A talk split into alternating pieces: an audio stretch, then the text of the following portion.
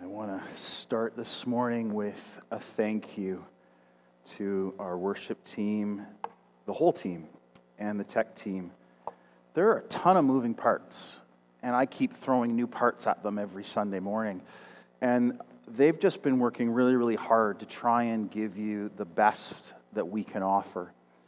For those of you who are watching online, I got to tell you, the difference between what it sounds like in this room and what it sounds like on the stream is, is just, I can't even describe it.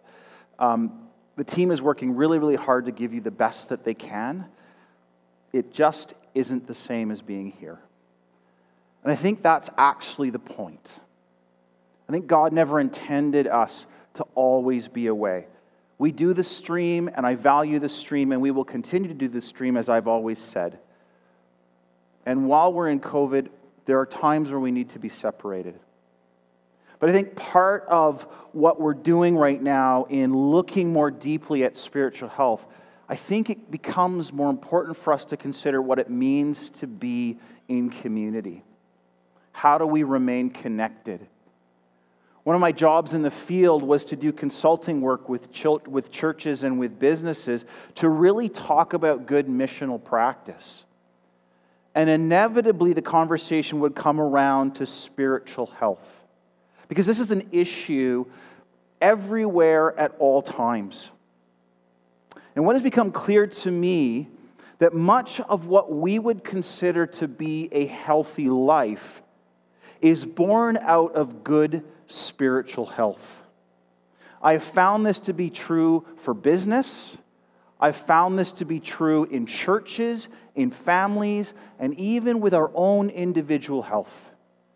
And I, mean, and I think where this comes into play is in all aspects of our life our physical health, our emotional health, and mental health, and the way we interact with one another in our relational health. It's all rooted in this idea of spiritual health. As Kevin mentioned, the board met yesterday, and I want to commend them. They gave up an entire Saturday morning to really work together to look at what Scripture says about what it means to be a good leader. What Scripture teaches about being a healthy church. And I'm encouraged because our church right now is being led by a group of people who are seeking and committed to being healthy followers of Jesus Christ. And that, above all, should give you incredible encouragement and incredible hope for the future of this church. Now, I'm not saying this is a new development. But right now, the board, the people who have been called by you and by God to lead this community, are saying we need to be healthier. Because after 22 months, some stuff has crept in. We're looking at our individual lives, and it's starting with me.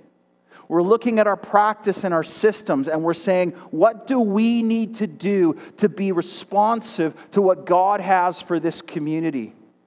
And let me tell you, brothers and sisters, let me tell you this, church. Good things happen when leaders seek to understand what God is doing and seek spiritual health. Health is the most important thing, and spiritual health tops that list. We've been talking about health now for a while. We've talked about discipleship. We've talked about worship. And this week we're going to explore one of my favorite characters in Scripture, Nicodemus. I've told you repeatedly that I relate to Peter, that impetuousness, that ability to put my foot in my mouth without any effort at all. That the reality that I'm really good at apologizing is because I'm really good at screwing up. But you see, I'm also in many ways like Nicodemus. Nicodemus was a Pharisee. He was a well educated man. He was probably a little bit older when he first confronted Jesus that day in the temple. And what he had that I share is this incredible life of knowledge. I grew up in the church. Nicodemus grew up in the church. But for all his knowledge, for all of his practice, for all of the systems that he, that he pursued, for all the ways he was seeking what God was doing, he missed the Messiah who was standing right in front of him. I spent my life in church, and when I was in my late teens, early 20s, I walked away from God, if that is actually possible. I rejected what I'd been brought up to believe because I had this remarkable head knowledge. Karen will tell you when we first started dating, I could answer biblical questions like that, but it hadn't penetrated my heart. It hadn't made any difference at all in who I was. I have revealed to you many times I was a deeply troubled and angry young man, least likely to be a pastor. But you see, what God does is He confronts us. And Nicodemus was confronted that day with his own bias and his own misunderstanding. He was a religious leader who was a Pharisee. And after dark one evening, he came to speak with Jesus. Rabbi, he said, a term of respect. We all know that God has sent you to teach us. Your miraculous signs are evidence that God is with you. Jesus replied, I tell you the truth. Unless you are born again, you cannot see the kingdom of God. What do you mean? exclaimed Nicodemus. How can an old man go back into his mother's womb and be born again? Jesus replied, I assure you, no one can enter the kingdom of God without being born of water and the Spirit. Humans can reproduce only human life, but the Holy Spirit gives birth to the spiritual life. So don't be surprised when I say you must be born again. The wind blows wherever it wants, just as you can hear the wind but can't tell where it comes from or where it is going, so you can't explain how people are born of the Spirit. How are these things possible? Nicodemus asked. Jesus replied, You are a respected Jewish teacher, and yet you don't understand these things? I assure you, we will tell you what we know and have seen, and yet you won't believe our testimony. But if you don't believe me when I tell you about earthly things, how can you possibly believe if I tell you about heavenly things? No one has ever gone to heaven and returned, but the Son of Man has come down from heaven. And as Moses lifted up the bronze snake on a pole in the wilderness, so the Son of Man must be lifted up, so that everyone who believes in him will have eternal life. For this is how God loved the world. He gave his one and only Son, so that everyone who believes in him will not perish but have eternal life. God sent his Son into the world, not to judge the world, but to save the world through him. There is no judgment against anyone who believes in him. But anyone who does not believe in him has already been judged for not believing in God's one and only Son. And the judgment is based on this fact God's light came into the world but people love the darkness more than the light. For their actions were evil. All who do evil hate the light and refuse to go near it for fear their sins will be exposed. For those who do what is right come to the light so that others can see they are doing what God wants. Nicodemus, this well educated man, he comes in the night where it's hidden from the others. He's questioning, he's seeking, he's curious. But he's referring to these signs that Jesus has done. His faith is insufficient, it's spurious, it is rooted in what he can see, but he's missing what Jesus is doing. Nicodemus is convinced that Jesus is no ordinary teacher, or that, but he's like Moses or Jeremiah in his mind. He's missing the fact that he is the Messiah. In fact, he doesn't even call him a prophet. Nicodemus should have known this. You see, he's asking, Who are you? I know you're a teacher, but are you more? I think this is probably the single most important question that any person can ask. Jesus, who are you? Are you more? Who are you? Are you more? Nicodemus had this faith, and his faith built on an illusion. You see, his illusion of his own understanding was that his own goodness could make way for him to enter the kingdom of God. And Jesus, in a moment, shatters this illusion.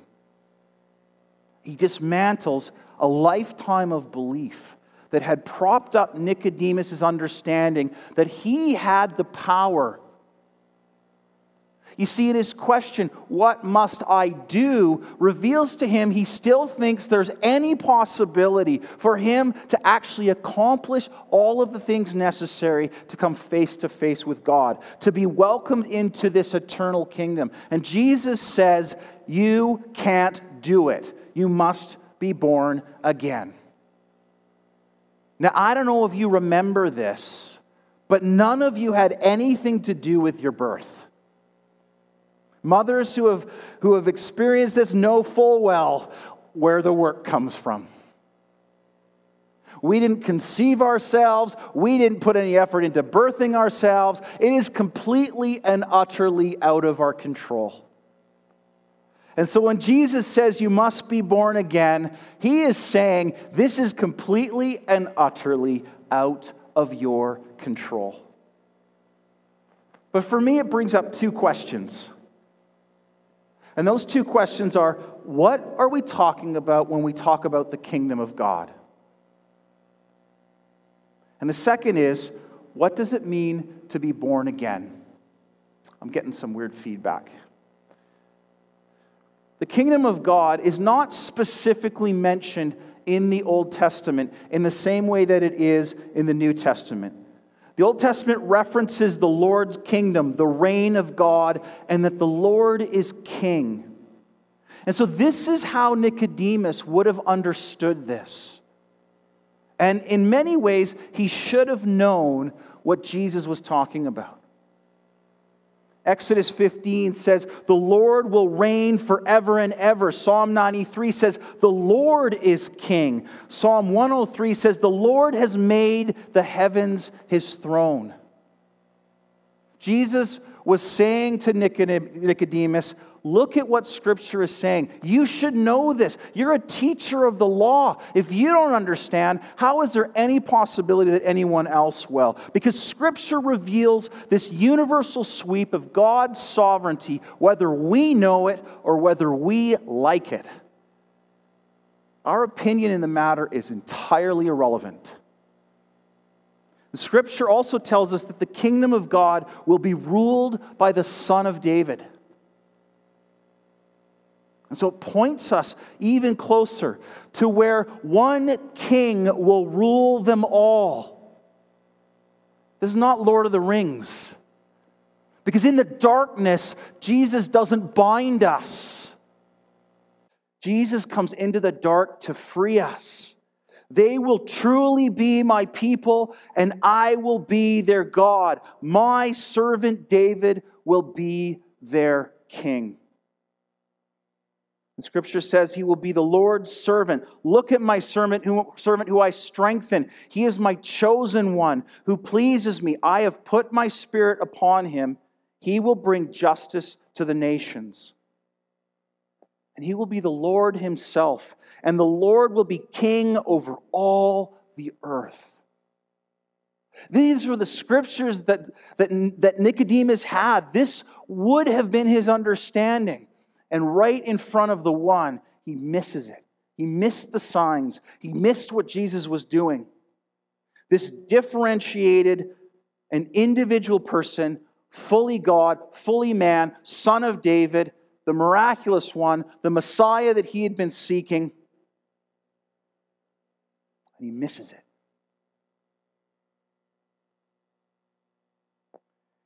You see, Nicodemus understood that to see the kingdom of God was to be a participant to the end of the ages. And he would have even understood that it was a resurrected life because he would have known that Daniel writes many of those whose bodies lie dead and buried will rise up, some to everlasting life, and some to lead many to righteousness. Let me reread that. Many of those whose bodies lie dead and buried will rise up, some to everlasting life, and some to shame and everlasting disgrace. It was all there. It was all there what Jesus was doing, everything that Jesus was saying. So when Nicodemus said, How will I be born again? He's missing that what Jesus is saying is that I've already started the process. You see, the message of the gospel, all of this has begun. The message is the good news that in the person of Jesus Christ, in his work and in his message, the regeneration of the world has already begun. But to participate in this regeneration, that regeneration must first exist in me. I must be born again. And it's a rebirth from above, the work of the Spirit, becoming a child of God by believing in the name of Jesus Christ. You see, Jesus is not focusing on our humility or on our faith. He's saying our new life comes from another realm. It's an intervention by God through His Spirit. And even one as impressive as Nicodemus, with all his knowledge, his gifts, and understanding and position, simply isn't good enough to make it through by his own virtue. No one can, Jesus is saying. You must be born again. So Nicodemus asks, How can an old man re enter his mother's womb? It's really an absurd question from a well educated person. Think about that. Like, it's kind of blowing Jesus off. Being a bit sarcastic. Yeah, how can I do that? Nicodemus has completely missed what Jesus is saying. I think there was a certain amount of scorn in his voice when he asked that question. But Jesus catches him up short. Nicodemus, what are you talking about? You shouldn't be surprised. You should know better. You're supposed to be a leader of our nation. You're supposed to be the well educated one. You are the one who's teaching, and you've missed this? Water and spirit, Nicodemus. Water and spirit, don't you see? For I will pour out water to quench your thirst, to irrigate your parched fields, and I will pour out my spirit on the des- descendants and my blessing on your children. They will thrive like watered grass, like willows on a riverbank. Some will proudly claim, I belong to the Lord. Others will say, I am a descendant of Jacob. Some will write the Lord's name on their hands and will take the name of Israel as their own. Then I will sprinkle clean water on you. And you will be clean, your filth will be washed away, and you will no longer worship idols, and I will give you a new heart, and I will put a new spirit in you I will take out your, your stony, stubborn heart, and I will give you a tender, responsive heart. And I will put my spirit in you so that you will follow my decrees and be careful to obey my regulations. Nicodemus, you will be born again. Now, I'm no scholar. It would be easy, and it was easy for, for me to miss this. I missed it when I was young. I missed it until God brought me up short. That this new birth cleanses and renews, but it cannot be controlled. It's like the wind. Nicodemus didn't have a failure of intellect. He had a failure to believe the witness of Jesus Christ. He thought he could control things. But, like the snake on the pole, this very odd story in the Old Testament where Moses lifts up this, this image to save the people, Jesus Christ is the one who's lifted up on the cross, becomes the image for us to look at, to claim, to call on his name so that we will be healed cross becomes not just a place of suffering, but a place of glorification, and it starts and ends with the person Jesus Christ. He will not be controlled.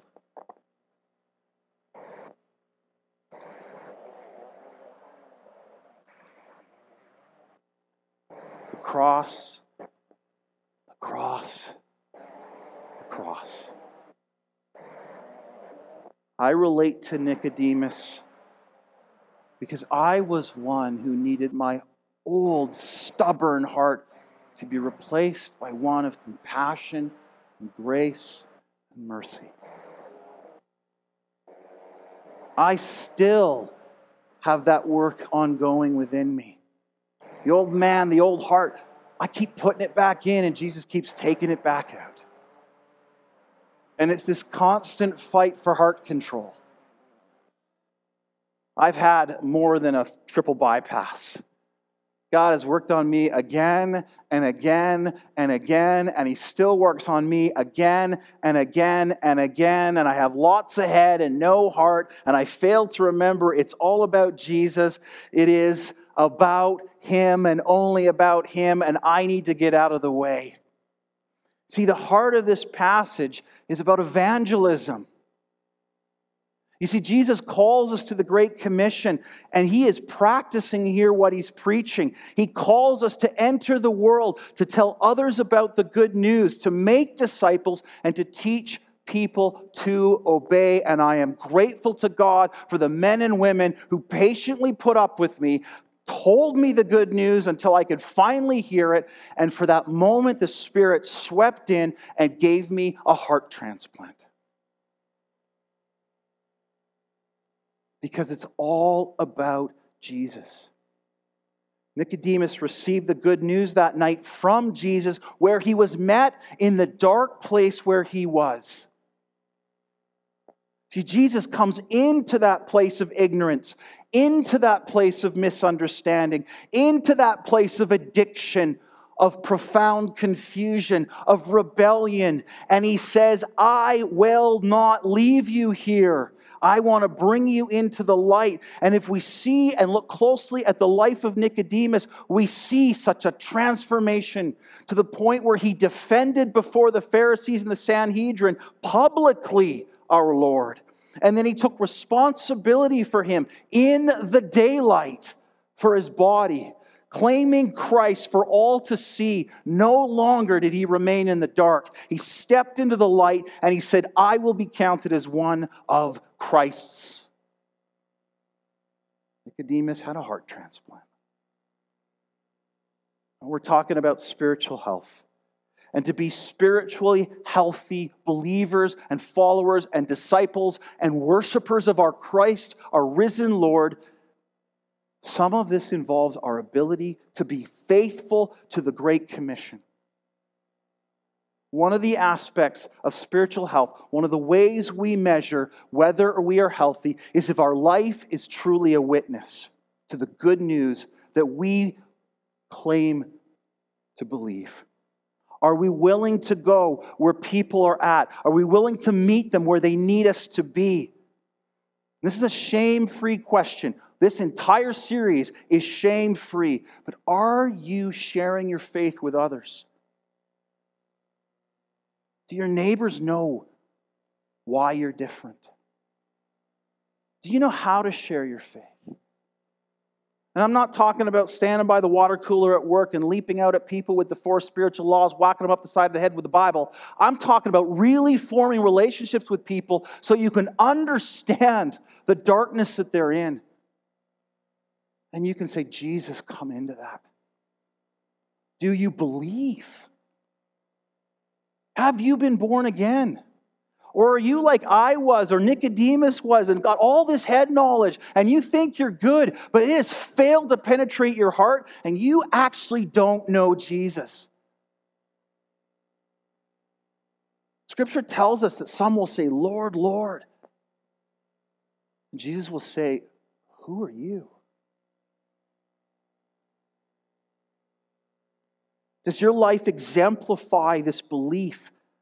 A life that is completely being penetrated by Jesus, where curiosity and passion for Him and His Word shows outwardly in signs of a transformed life. My non Christian friends who've known me for many, many years, they don't necessarily believe what I believe, but to a oh one, they have said, You're a different man. I have a long ways to go. I'm your pastor by grace and grace alone, not for any reason that I hold. But I want my life to be a witness for Jesus Christ. Church, has anything slipped into our lives and our practice over this last 22 months or 22 years? Has anything slipped out? Is Jesus gently whispering to us, It is time. It is time, my gracious, loving one. It is time, my child. Because Jesus wants to transform us. He wants to free us and He wants to bring life. He wants to dismantle our illusions. He wants to show us where our belief and our worldview is not His. Things that have developed over time that we need Him to dismantle. And I want to encourage you my own life in the last 22 months, God has shown me areas that I've had to dismantle. Jesus has faithfully, through his Spirit, done a work in me. A few of mine needed to come out. You see, we all need refreshment. We're all prone to missing the point that Jesus makes. In many ways, we're all like Nicodemus. But he comes into that dark place. So, this is a message about health. It's not a message of condemnation, nor is it a message of rebuke. Jesus invites Nicodemus in, but he doesn't give him a timeline. Jesus said, You got to do it now. He just lays out for Nicodemus the path and graciously waits for it to sink in. Because we're all on a journey. And so I want you to be encouraged this morning. I want to cheer you on. No matter where you are, no matter where you happen to be, and if you happen to be in a dark place, and some of us might be, I want you to remember that Jesus brings the light. Jesus is the messenger that comes into the dark places. And my prayer for all of us, my prayer for all of us, is that we will continually come into the light that Jesus shines. Let's pray.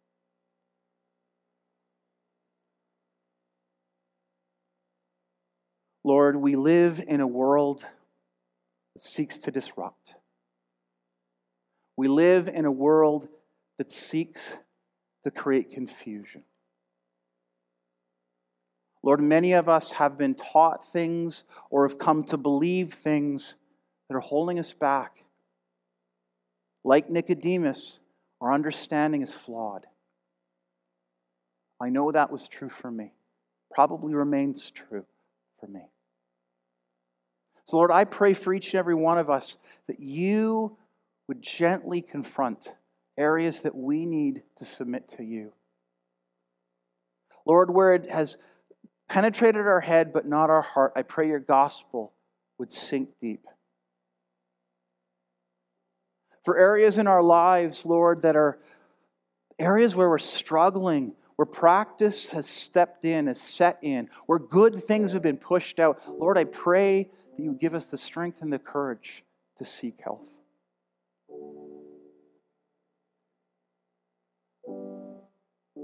Lord, for the many ways that we run from you, for the many ways that COVID 19 has allowed us to hide from you and from one another. I pray, Lord, we'd have the courage and the strength to come together as God's people, to support one another, and to worship you together. Lord, I long for the day, I long for the day when we can be back together in this building. But until that day, I pray, Lord, those watching online don't fall away.